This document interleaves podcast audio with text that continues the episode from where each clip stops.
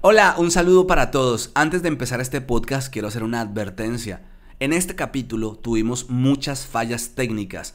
Ya van a entender por qué. Solo les pido que tengan un poquito de paciencia. Vale la pena, sé que les va a gustar. Bienvenidos a otro capítulo más de Entrevista André. Debo confesarles que estoy muy feliz porque hace mucho, pero mucho, por ahí unos dos, tres meses, si no es más, que estoy detrás de esta señorita, de esta señora, para que me dieron una entrevista, pero bueno, gracias a Dios ya está con nosotros y estoy muy feliz de saludarla. Ella se llama Yoli, es colombiana, es de Palermo, Huila, tiene 20 años en España. Aquí hace el oficio de chofer, lo que nosotros en Colombia llamaríamos como las veces de un camionero, pero a la mujer se le diría camionera en Colombia, aquí sería una chofer, pero en Colombia decimos tractomula cuando nos referimos a ese camión grande de muchísimas ruedas, a eso le llamamos la mula, el mulero, la tractomula, pues ella aquí en España conduce una tractomula, que aquí en España es como un camión o le dicen tráiler.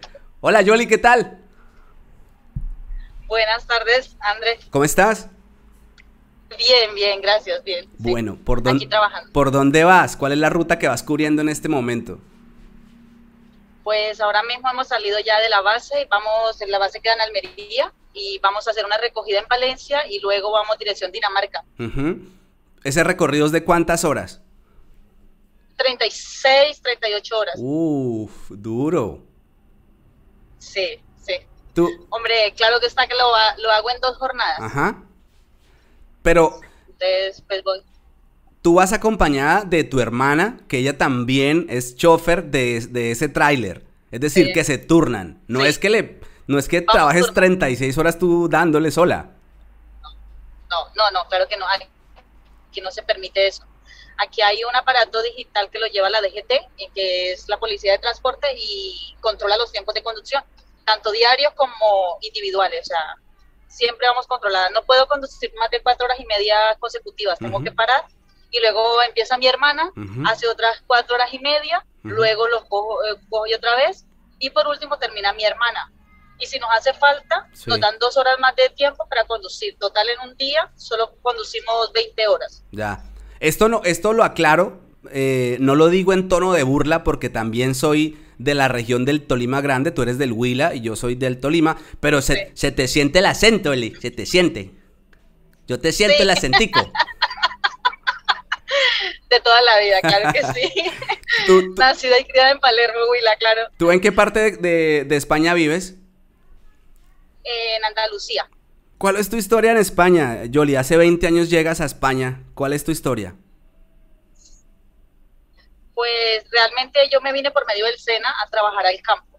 Yo trabajaba en una empresa agrícola y trabajé 12 años eh, recogiendo pues, lo que son productos, eh, la lechuga, apio, cebolla, ajo, papa, total, verduras. Y luego tuve un problema de salud en una rodilla izquierda, tuve un tumor y entonces a raíz de eso eh, me quedé con una discapacidad del 33% y ya no pude volver a trabajar eh, en el campo ni en un almacén. Entonces, pues la misma traumatóloga que tenía yo me dio la opción de que me viniera y me convirtiera en chofer. ¿Cuánto tiempo duras tú enferma? ¿Cómo es esa situación que atraviesas tan dura?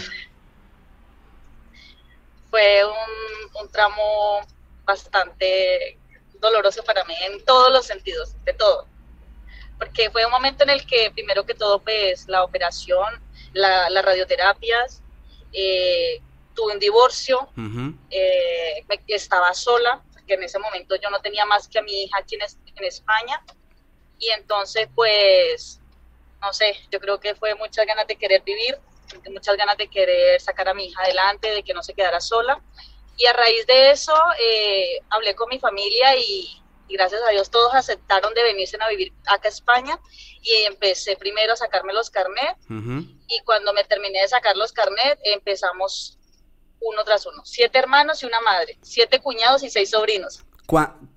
¿Cómo te das cuenta, cómo empieza ese, ese tumor en, en la rodilla? ¿Cómo, ¿Cómo, es ese proceso en que, en que andabas, en que estabas trabajando? Pues yo estaba trabajando en el campo y era mucho dolor e inflamación las dos cosas a la vez. Y me hacían muchas radioterapias, eh, me hacían muchas radiografías. y no aparecía. Sí, no, no, no aparecían absolutamente nada. Eh, incluso me, alcanzaron a hacer infiltraciones, pensaban que era falta de líquido sinovial y nada. Entonces, entonces me hicieron también una, una qué, una resonancia magnética, tampoco me aparecía nada.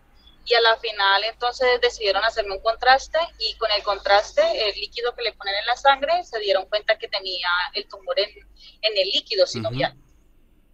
Entonces, por eso era la inflamación y bueno, tuve primero una artroscopia, eh, me hicieron una cirugía por artroscopia y luego se dieron cuenta que a los cuatro meses el tumor duplicó el tamaño y ya pues para mí era difícil ponerme un pantalón, un short, porque pues el tamaño de la rodilla era bastante grande. Ahí en ese proceso, ¿cuáles son las consecuencias en el trabajo? ¿Tenías un trabajo que te respaldaba o estabas trabajando eh, de manera irregular y no tenías como ese soporte eh, económico, sobre todo cuando puedes dar una, una baja médica. Sí, pues la verdad yo le agradezco mucho a Dios porque estaba acá en España, porque no sé de mi vida si hubiera sido en Colombia. Porque cuando estuve aquí trabajando en el campo, alcancé a cotizar más de los 11 años y entonces por derecho tenía la media pensión. Yo yo actualmente estoy pensionada, tengo media pensión.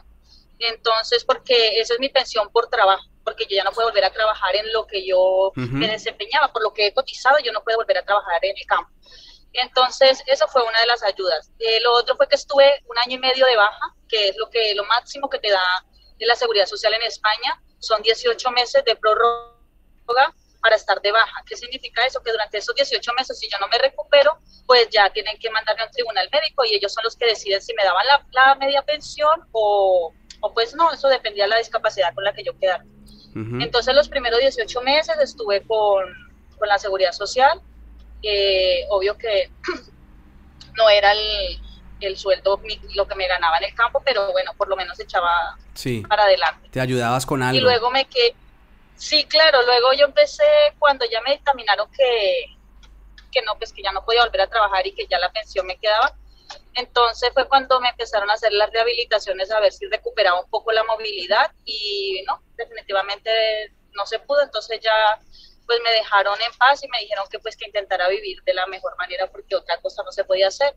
Eh, lo otro que sí me dijeron es que yo, tenía, yo tengo que seguir un, o sea, me hacen un seguimiento sobre la metástasis, ¿no? Eso es muy...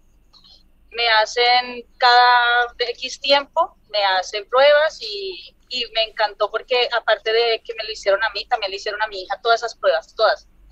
Porque como dicen que era un tumor, algo así hereditario, no sé, eso venía de herencia supuestamente. Sí. Entonces a mi hija, ella también le hacen control de, de, esa clase de en el líquido sinovial. ¿Cuántos años tenía tu hija en ese momento en que pasa esa situación tan, tan crítica? Mi hija tenía cuatro años. ¿Y tú estabas sola con tu pareja? O sea, estaban los tres.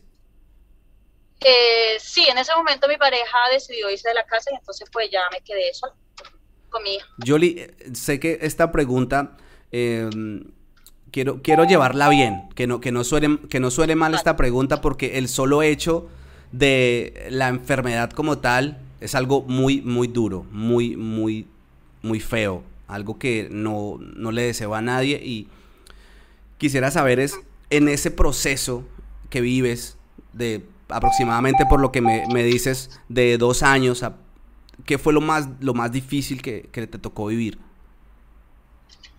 Eh, llegar de las radioterapias y no tener quien cuidara de mi hija. O sea, eso me pone todavía un poco mal.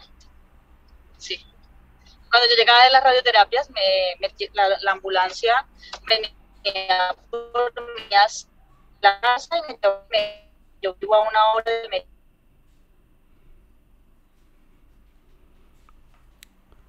capital y la niña no se me podía acercar eh, y pues obvio ella quería estar conmigo, mamá pijama, mamá tengo hambre, mamá me quiero duchar y a veces no me podía ni siquiera levantar de la cama y entonces eso era para mí fuerte, demasiado fuerte. Y justo en ese momento es que llega también la separación, que te, te abandona tu esposo. En ese momento ya está, sí, en ese momento ya está separada. Sí. Cuando... Mm ¿Estás, ¿Estás pasando por un túnel? Eso ha sido lo más difícil después. Sí. E, es que se está cortando la comunicación. En este momento. Este, si quieres, si quieres esperamos un momento. Porque se ha cortado lo que has dicho. Espera. Yo aprovecho y cambio los audífonos. Estos audífonos me hacen ver muy cachetón. ¿En serio? No, te rías. Y yo entonces imagine cómo estoy. Estos audífonos me hacen ver muy cachetón. Ya, ya los cambié. Aproveché. ¿Cuánto tardas ahí en pasar ese, ese, ese túnel? Estoy ya a la salida. Vale, Estoy a la salida. Vale, esperemos ahí. Ya, ya salimos. Salimos, salimos. Espérate, ¿por qué no escucho? Ah, ya, ahora sí escucho ya perfectamente aquí. Bueno, Jolly, antes de que pasaras por el túnel, estábamos hablando de la parte más difícil de ese proceso. Sí, eh, como le comentaba, lo más difícil para mí era cuando yo llegaba de, de hacer las radioterapias y no tenía que, o sea, no tenía quien viera de mi hija y ella pues no entendía en ese momento que no se me podía acercar y la verdad, claro, eh, la, ambulancia venía por mí y me volvía a traer a mi casa, pero asistencia para mi hija en ese momento no tenía, entonces pues era difícil porque yo siempre era en la habitación dándole instrucciones para que se preparara las cosas, se, se duchara, se cepillara, se pusiera pijama, al otro día igual, o sea, era para mí eso fue lo más duro. A ti, a ti te tocó sola ese proceso porque tu pareja te deja, ¿no? Y te toca lidiar con la niña así enferma. Sí, en esos momentos sí. Eh, luego ya pues él entendió la situación y bueno, ya eh, hoy en día nos llevamos bien y vamos a terminar bien con mi, con mi hija y, y él. Yoli, eh, tú quedas con una discapacidad, ¿verdad? Sí, sí, yo no camino bien. la rodilla no flexiona porque en el momento en que me hicieron la cirugía eh, se ve que han tocado algunos nervios o algo y entonces ya no pude volver a, recuperar la flexibilidad de la rodilla ni nada. ¿Cómo haces entonces para engancharte en el trabajo en el que estás ahora como, como chofer, en ese tráiler? Sí, pues la verdad fue idea de mi traumatóloga, porque la última, la última esto, cita que tuve con ella, eh, ella me decía que yo estaba muy joven y que yo tenía muchas oportunidades, que me pusiera a estudiar y entonces ella me dijo, mira, mi hermano tiene una autoescuela de choferes para camiones y, autobuses. Dice, la idea principal fue el autobús, la verdad sino que cuando yo fui a la autoescuela, pues me di cuenta que para ser eh, chofer de autobús necesitaba la experiencia o tener a alguien que me echara, digamos, como en Colombia, un cable para poder entrar. ¿sí? Porque, sí. exactamente, porque realmente no es lo mismo transportar mercancía que personas. Entonces era más experiencia y mucho más... Entonces el profesor me dijo que, que era mejor que, toma, que empezara con el carnet del camión y en cuanto mm. tuviera unos dos años de experiencia eh, podía eh, continuar los estudios para el autobús y iba a ser mucho más fácil para conseguir trabajo. En el momento en que ella te dice, oye, mira, ¿por qué no te metes a estudiar, a prepararte en como, como chofer? ¿Qué se te pasaba por la cabeza? Dijiste, no, eso, eso no es para mí. ¿O, o lo, alguna vez te iba pasado por la cabeza conducir un camión tan grande?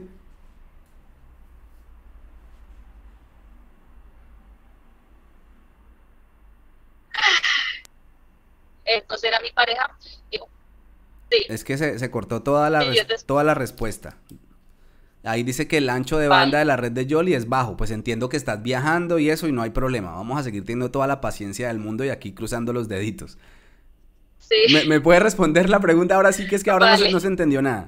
Es que el padre de mi, hijo, de mi hija, eh, él, se sacó el carnet estando conmigo y la idea era que íbamos a trabajar los dos. Mm. Entonces en algún momento lo pensé, pero cuando me quedé sola, pues no, porque con quién dejaba a mi hija. O sea, en ese momento no tenía, o sea, que el hecho de la enfermedad, el divorcio, todo me, como que me nublaba la mente. Y al estar discapacitada, ¿eso fue un pro o una contra? Eh, creo que las dos. Eh, un contra porque empecé a sentir inferioridad y me sentía como te digo, o sea, para mí no es fácil empezar a caminar mal, utilizar boletas. Eh, aparte de eso, lo de las radioterapias y la, y la medicina que tomaba antes para lo de la rodilla, pues hicieron que subiera de peso y pues desde, entonces no he podido volver a bajarlo, desde luego. y, y, entonces eso para mí era como frustrante. Pero por otro lado, el, el, el, PRO me impulsó a, a, a, a estoy hoy porque como que en un momento dado ya dije, ya no me puede pasar nada más malo, ya estoy viva, quiero estar con mi hija, deseo estar con mi hija, quiero vivir acá en España, quiero mi casa y mis sueños son míos y yo voy a luchar por ellos y, los voy a conseguir y punto. Así, yo un día me levanté y dije eso y ya, se acabó, ya no, ni una lágrima más, ni un pobrecita, ni nada, empecé. Y te lo digo muy en serio, sin un céntimo en el bolsillo, empecé sin un céntimo en el bolsillo. Bueno, la, el ancho de banda tuyo está muy bajo pero espero que la gente que esté escuchando el podcast y que lo esté viendo comprenda la situación. Jolie va conduciendo por una carretera en su tráiler, en su camión, lo más de cómoda, porque se ve lo más de cómoda ahí sentadita. Yo la veo y me dan ganas de estar ahí sentado también conduciendo eso. Yo lo veo como si, como si estuviera manejando un, un coche de juguete. La verdad, ahora la confianza, es la confianza lo que hace que se vea así pero sí, al principio obvio que no era igual, era una cosa, estaba súper tensionada los primeros viajes, ocho meses. Duré para coger el camión yo sola, antes siempre iba acompañada, tengo dos, dos, dos, ¿qué? dos tutores que tuvieron, estuvieron conmigo ocho meses y se los agradezco, les agradezco con todo el corazón todo lo que me enseñaron porque no es fácil convivir en una cabina de dos por dos, una mujer y un hombre. Y eso también fue otra cosa porque un poco a las empresas que fui a pedir trabajo mm. me rechazaron como en dos por ser mujer y en otra por ser esto, emigrante. ¿Cómo, cómo, ¿Cómo es eso? O sea, ¿cómo haces tú para saber que te rechazaron por eso? ¿Te lo dicen? Me lo dicen, sí, claro, te lo dicen. Sí. Pero bueno, eso, tú, tú ibas impulsada, eso me imagino que eso no te no, Para mí eso no fue absolutamente nada. Si fui a, a repartir los currículos con mi hija en el, en el coche me, prestaron un coche y me fui, porque en el pueblo donde yo vivo no había agencias de transporte, entonces me fui a otros pueblos aledaños y, presté el coche, tengo un, amigo que me hizo el favor y me fui con mi hija a repartir los currículos. Y en ese fui, en un solo día repartí como 15 o 12 por ahí. Y estaba viniéndome ya a mi pueblo cuando me llaman de una empresa a la cual le agradezco mucho la oportunidad que me dieron, porque gracias a ellos soy chofer. Y el hombre me llama y me dice que si puedo pasar para la entrevista. Y le digo, mira, la verdad, voy con mi hija. Si me recibe con ella, encantado, lo hago ahora mismo. Y entonces le dio más. Sí. Y me dice, vale, vente. Y me fui súper bien. Se quedó un poco impresionado, me dijo que era la primera vez que una mujer iba a pedirle trabajo así porque normalmente las mujeres que hay de chofer son las esposas de los conductores, ¿no? Sí, claro, como para hacer el doble turno y como tener esa vida, porque un, un, conductor con tanto tiempo lejos de la casa, pues genial que esté con su pareja, porque están viajando, trabajando juntos, pues bueno y malo, ¿no? Eso también debe tener sus contras, uno anda toda hora con la... Uy. Tiene uno para descansar unos días y la tiene que... Uy, no, no, no, eso es mucho voltaje. conocí, conocí una pareja de rumanos mm. que llevan 30 años trabajando juntos y créame que es admirable, admirable. Es una, son una pareja encantadora y me decía la señora que una vez ella se enfermó y entonces eh, su esposo tuvo que salir solo de viaje mm. y dijo que había sido la primera y última vez que salía solo. o sea, ya estaba tan acostumbrado a ir con ella que no lo soportó, no soportó volver a, a, viajar solo. ¿Tú cuánto llevas en, esa, en ese oficio? Cuatro años.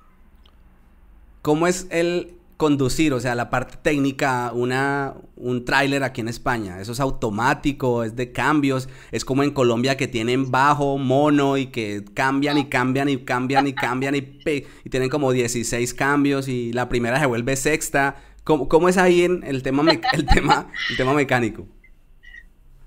No, eh, son automáticos. entonces, eh, también están manuales, pero las manuales se manejan de aquí, de la, eh, aquí con esta esta manillita de aquí y ya está, pero realmente no se utiliza porque son, son camiones súper cómodos, seguimos lo está notando lo bien que se va, ¿no? Sí. Entonces no, no, no necesito el manual ya por una urgencia o algo así, pues sí, pero de resto y, son manuales totalmente automáticos. En cuanto al manejo, ¿qué es lo que más te paró palo? ¿Qué fue lo más difícil?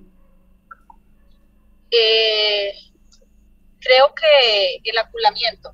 Que el aculamiento es que como dar como, dar reversa, ¿sí? Como parquear el, hacia atrás, ¿sí? Eso, sí, el aparcamiento. Sí, porque yo me, tú me dices el aculamiento y me imagino que la, el, el, el tráiler se sienta y se para así, de culo. eh, no, lo que pasa es que aparcar es diferente de acular. Aparcar, yo me, yo voy a un parque y me aparco, ¿sí?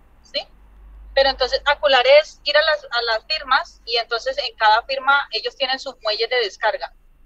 Entonces, esté el muelle en las condiciones o en la posición que sea, usted tiene que meter el, el culo del... O sea, ya me das... El, el culo, en España es muy normal. Sí, sí, sí, sí, sí, yo, yo entiendo. Por favor. Sí, sí, sí. La parte de atrás, del, del, camión, atrás, sí. Exacto, la parte trasera del camión, pues, tiene que quedar exacta en el muelle. Sí. ya me imaginé a Yoli aculándose.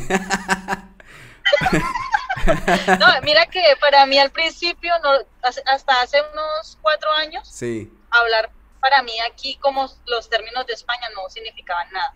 Pero desde que se ha venido mi familia y, ya tengo más relación con toda la gente que se ha venido de Colombia en estos tiempos, ya se vuelve complicado hablar porque entonces eh, pasa esto, que uno dice el culo y, mi hija dice muy fácilmente me esto, me duele el culo y me duele el culete y entonces mi mamá, claro, se sorprendía y decía, pero... Pero por sí, sí, sí, te entiendo, te entiendo, te entiendo porque me pasa lo mismo. Claro, es un poquito, pero bueno.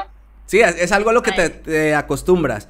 Bueno, Yoli, ustedes, ustedes van ahí en ese viaje tan largo, ¿Cómo es el tema de la comida? ¿Ustedes cocinan, llevan el fiambre, llevan... Tengo una, tengo una super chef. ¿Ah, sí? Mi hermana es la mejor chef ah, que puedo haber encontrado como, como compañera.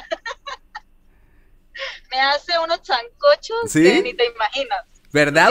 Ustedes tienen la posibilidad de cocinar ahí, pero me imagino que cuando estacionan y... ¿Qué, qué cargan ustedes? ¿Andan equipadas en el tema de la cocina?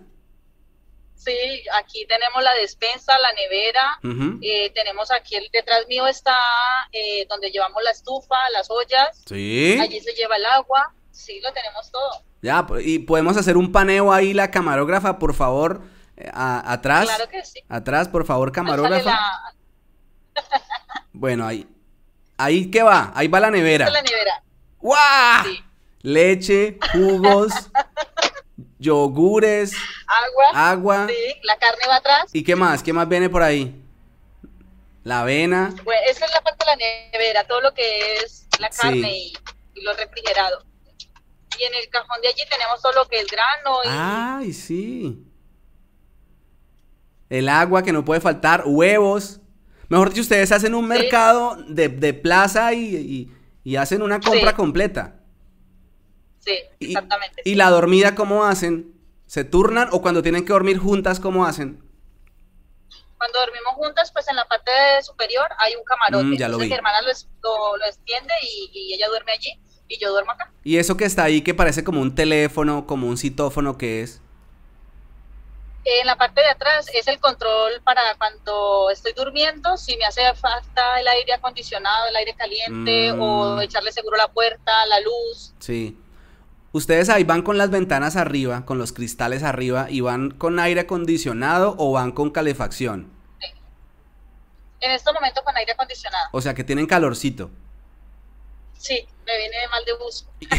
¿Y ahí por dónde van, Yoli? ¿Por qué parte van? ¿Por dónde están pasando? Vamos por, por la autovía del Mediterráneo. En estos momentos acabamos, bueno, ya falta, hemos pasado a Alicante.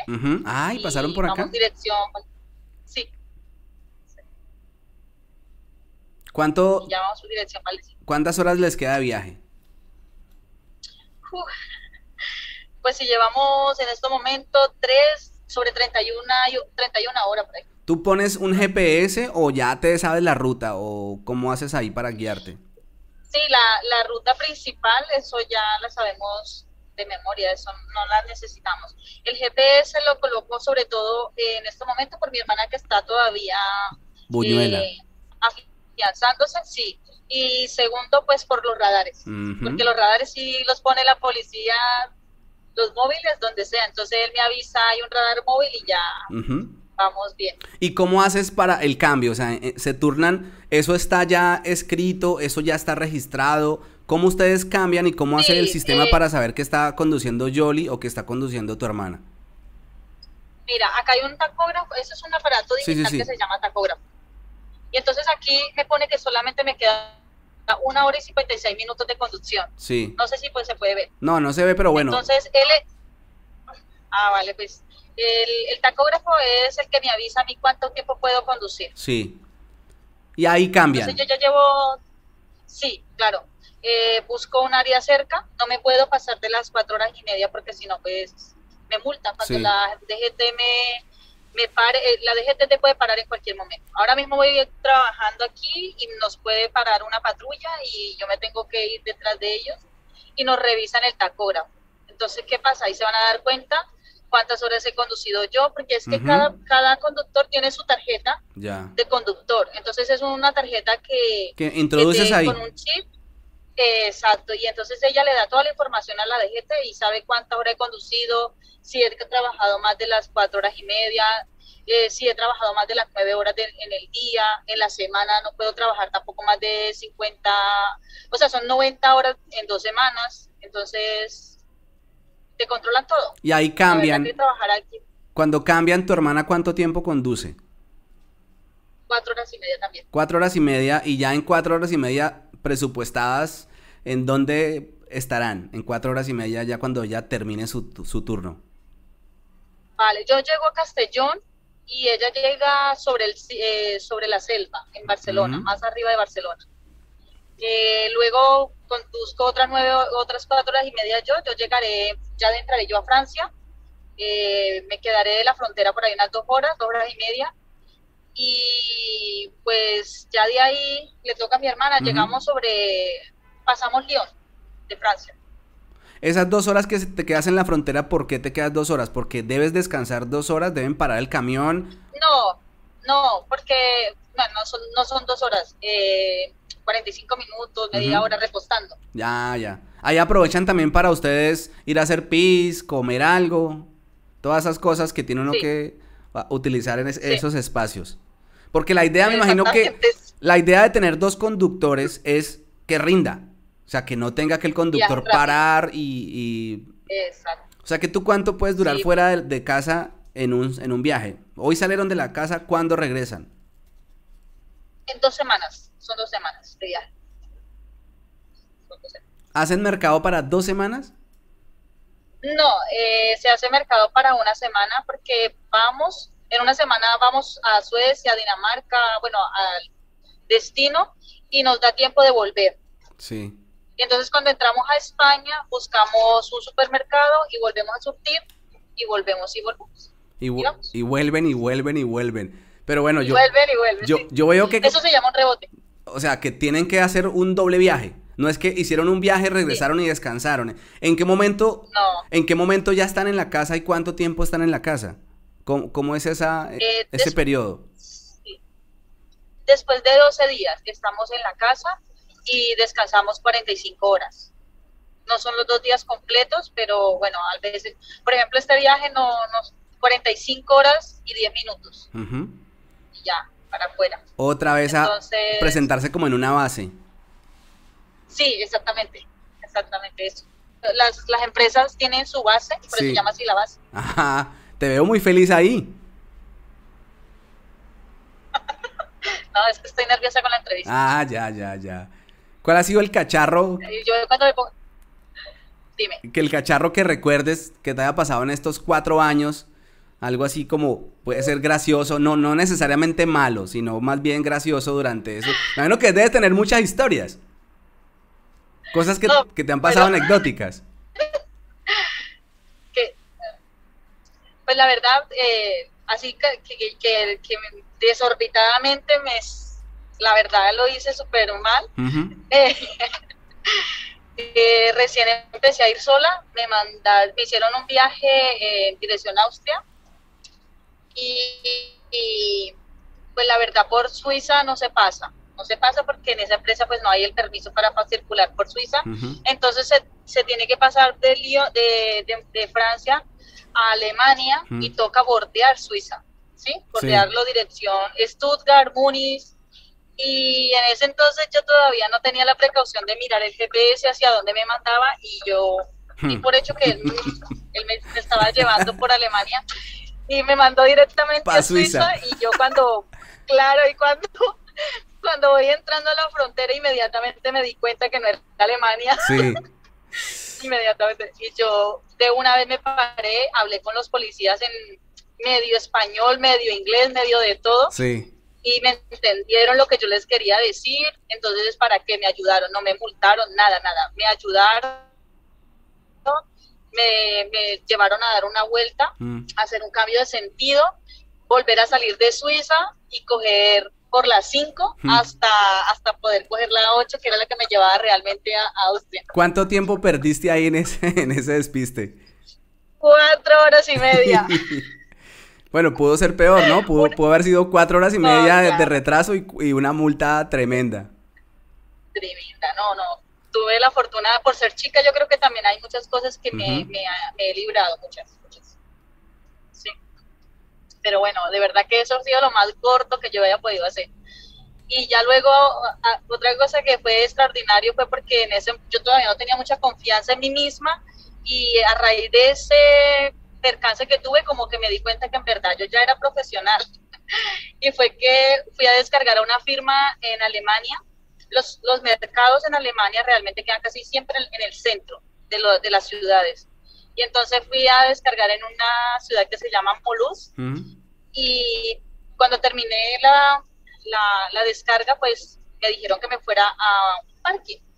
Y cogí el camión y puse un punto en la autopista. Y en la autopista, pues hay parkings de sobra entonces di por hecho que yo lo había puesto bien y me fui. Mm. Y resulta que el GPS me había mandado a un cementerio. y el cementerio quedaba en una cuesta y luego me tocó dar marcha atrás con el camión cargado, cogiéndolo hacia atrás, como le digo, tirando hacia atrás con el culete, para arriba, para arriba, marcha arriba, marcha arriba. Eso fue extraordinario, eso yo no me lo creía que estuviera haciendo eso. Jolie. Y la gente se quedaba mirándome. Sí, asombrada. Claro, es, es que era una vía nomás, o sea, no era doble vía ni nada, era una sola vía y total, eso fue... En esos recorridos que tú haces, ¿cuál es el lugar que más te gusta? Porque uno siempre tiene un lugar que, le encanta pasar y uh, se pierde por ahí con, la, con las vistas o qué país, porque por lo que veo recorres gran parte de Europa en, en ese tráiler sí, me encanta Holanda, me encanta, me fascina. Yo quisiera, si vuelvo a reencarnar, yo amo mi país, Colombia, lo quiero muchísimo, pero me gustaría ser una granjera en Holanda. ¿Por qué? Lo tengo claro. Eh, es un país muy parecido al nuestro, obvio que en el clima no, ¿no? Pero es verde, eh, son muchos caballos, vacas, eh, cuidan mucho la naturaleza, eh, son muy de, la naturaleza, son muchos de, la comida de, que ellos mismos cultivan en sus, en sus, en sus jardines. Es súper, me encanta Holanda, me fascina. Jolie, ¿tú te has encontrado con personas en, en el camino, en tu vida, después de lo que te pasó, después de pasar por esos momentos tan duros, después de quedar con secuelas, con una discapacidad? ¿Te has encontrado con personas que se quejan y que dicen, no, es que no puedo y, has tenido la oportunidad de decirle, hey, pero si, le contara mi historia, ¿te has encontrado con personas así que están pasando por un momento de están derrotados, donde sienten que no sirven para nada, donde sienten que todo se les vino abajo, que por una simple decepción amorosa están que lo tiran todo al carajo? Sí, la verdad es que sí he tenido la oportunidad de conocer personas así y la verdad que a veces uno sufre porque yo siempre, a partir de ciertas cosas en mi vida me he dado cuenta que uno siempre sufre a veces más porque quiere que por otra cosa.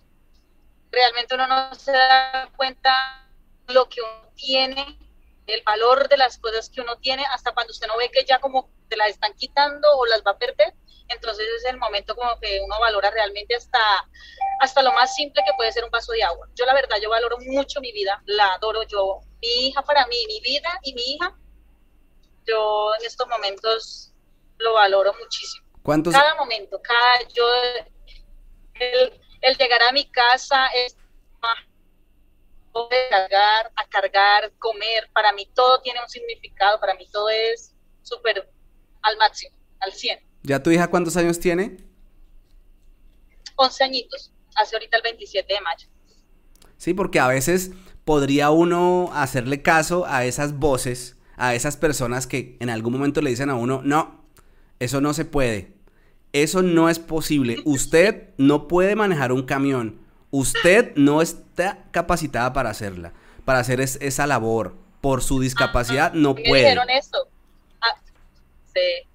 A mí me dijeron eso. Yo tuve a alguien que me dijo, eh, váyase para Colombia con esa pensión y la casa, usted ya tiene su casa y usted ya tiene pensión, váyase para Colombia, acá usted no puede, ¿qué va a poder con eso?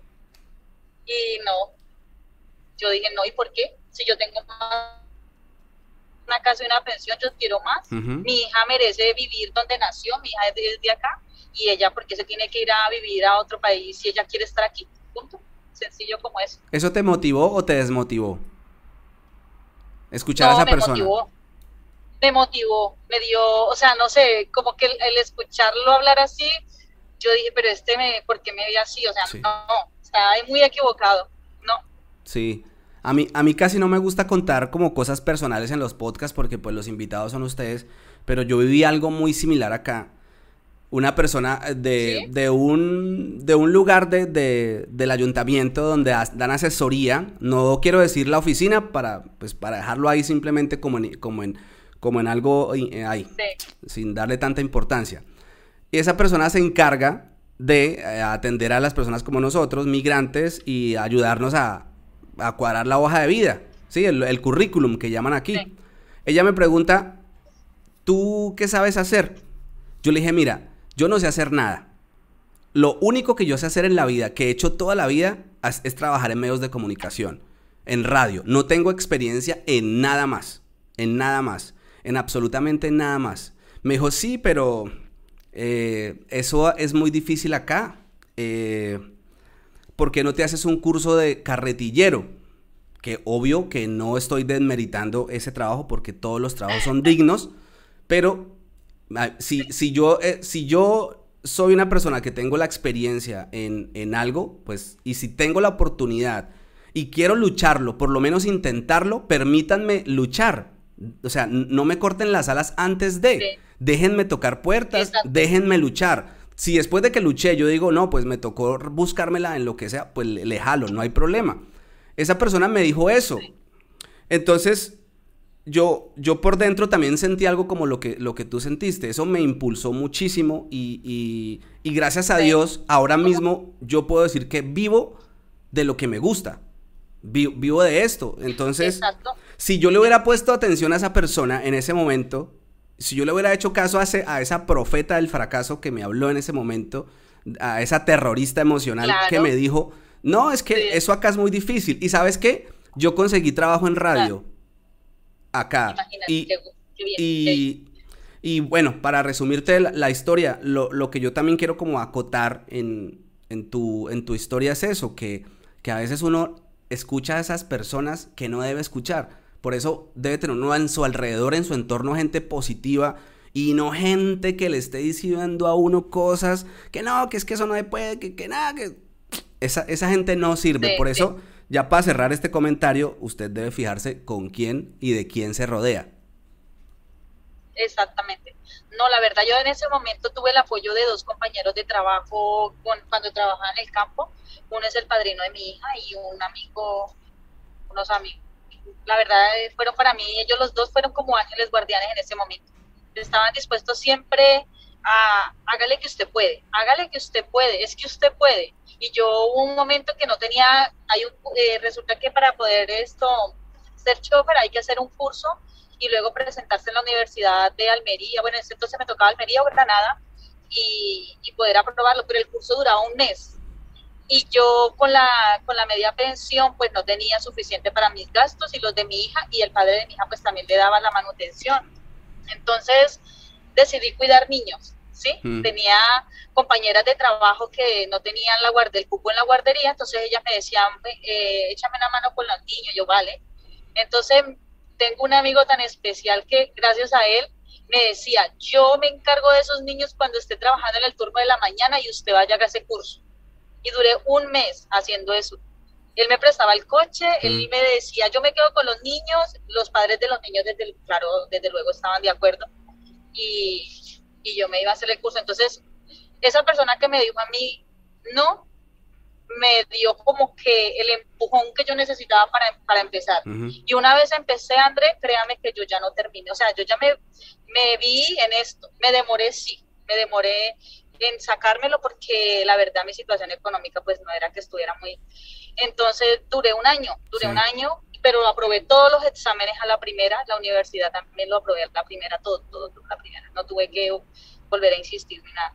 Que esto te lo pregunto también desde mi experiencia, em, porque me pasó, llegas en, en ese proceso, porque ahora lo cuentas, ahora estás sentada en esa silla que parece que estuvieras haciendo así, flotando, te veo así como que si vas flotando, ¿ya? Te veo súper cómoda, relajada, no te falta sino la música, la quitaste pero porque te dije que la quitaras por el tema del copyright, pero yo sé que andas con la música y siempre ahí, pero, pero es, esa es la parte bonita, ese es el final o, como la, recompensa, pero en ese proceso antes de, de empezar a ser chofer, ¿hay algún momento donde tú sientes dudas, donde dices, no, o sea, como que te quiebras y dices, no, no, no, no, no, sí, tengo todo el espíritu del mundo, pero, pero esto no, no lo veo viable, ¿te pasó? ¿O siempre estuviste con ese optimismo y esa fe con la que hablas?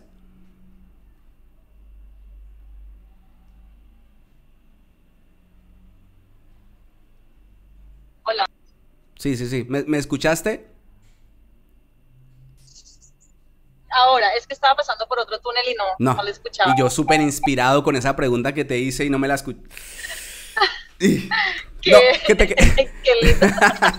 Eh, que si en algún momento en ese proceso antes de, la recompensa ya del conseguir ese trabajo, tuviste un momento como de duda, donde te quiebras, donde dices, no, esto, esto no, esto no, a pesar de ser una persona como muy optimista, eh, André, pues mira, la verdad, no, en ningún momento. Eh, ¿Sabe? Sí tuve ese momento, pero no fue por eh, cuando estaba eh, sacándome el carnet, sino cuando estaba luchando. Se fue, se fue. Me perdí, me perdí toda la respuesta, toda la respuesta. Respóndeme, por favor. No, no la di. Vale, ¿me escucha ahora? Sí, sí, sí, sí, sí. Vale que la verdad, haciendo el curso no, en ningún momento titubeé ni nada, o sea, tenía claro que lo iba a lograr y que lo iba a hacer y no, no, sabía cuánto tiempo, pero que lo iba a lograr. Y eso sí, pero entonces, cuando con la enfermedad, sí, un, un noche que creo que como que me quería dar por vencida, o sea, yo ya estaba cansada, estaba decepcionada, desilusionada, o sea, yo ya no quería como que nada más en esta vida mm. y me acosté a dormir con mi hija, tenía en ese momento cuatro años pasaditos, cuatro años y medio, y entonces nos acostamos, hicimos oración y apagué la luz.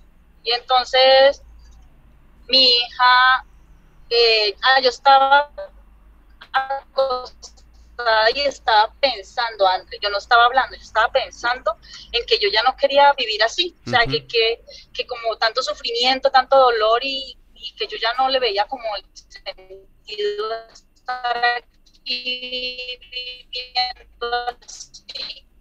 Y me dice, eh, por vencida, vas en la mitad, tienes que continuar para terminar. Así, con estas palabras tal cual. Entonces yo le dije dice quién? me dice eso. ¿Tu hija? Mi hija, sí, de cuatro años y medio. ¿Qué te dice? Y entonces yo le me dice, mamá, eh, tienes que continuar porque vas en la mitad y tienes que continuar para llegar.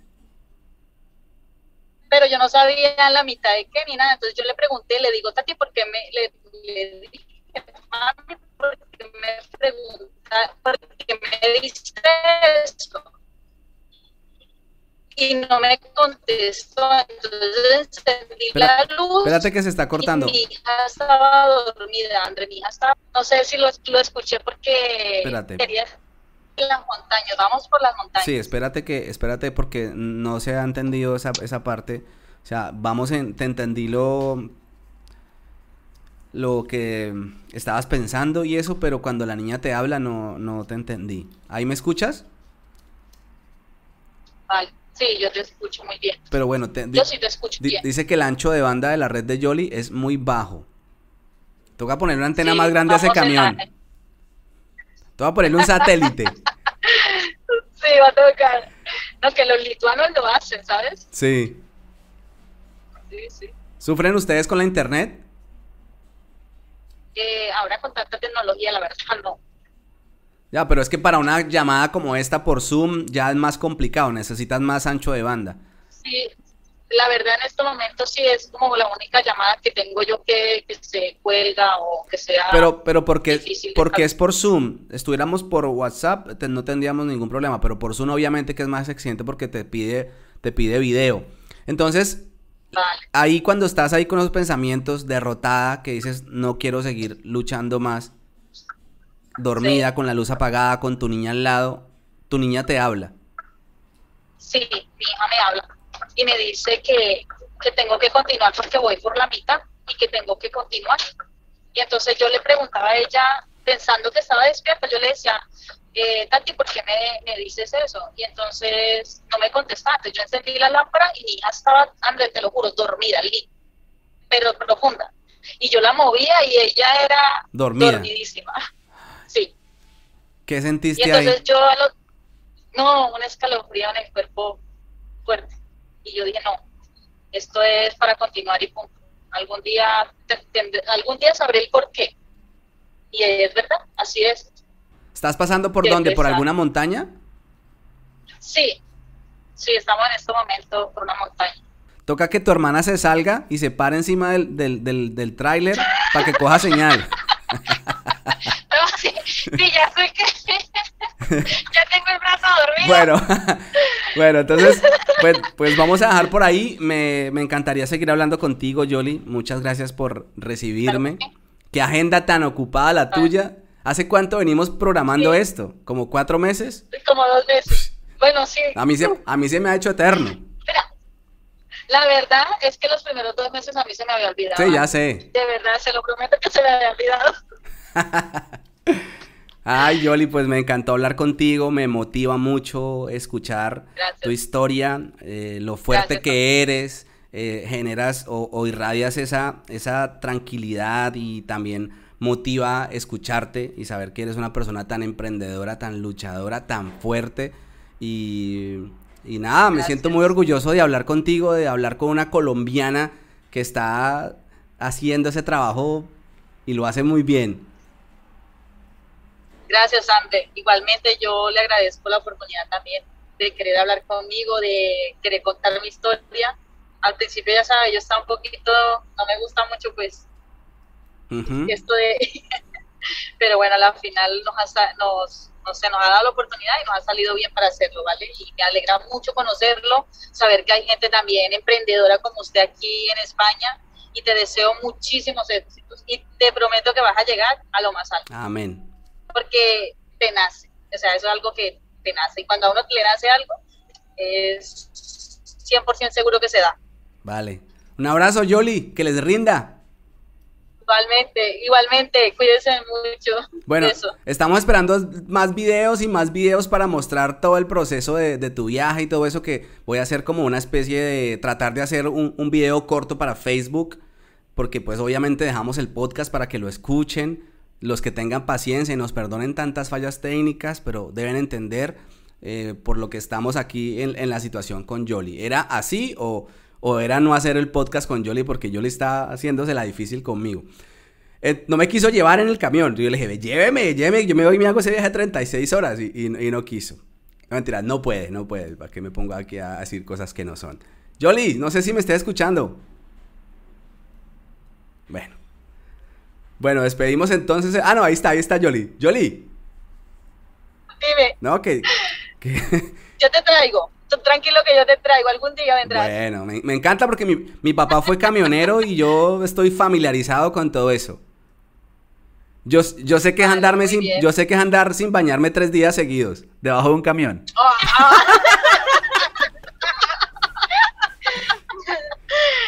No, no, no, tranquilo que aquí nos vayamos por lo menos día por medio. Ah, Al menos con pañitos, con pañitos. Sí, claro. Como el gato, como el gato. Exacto. Bueno, chao, Yoli, un abrazo. Saludos a tu hermana. Vale, André. Gracias. Vale, André, gracias. Gracias. Chao, que estés bien. Chao. Bueno, un beso.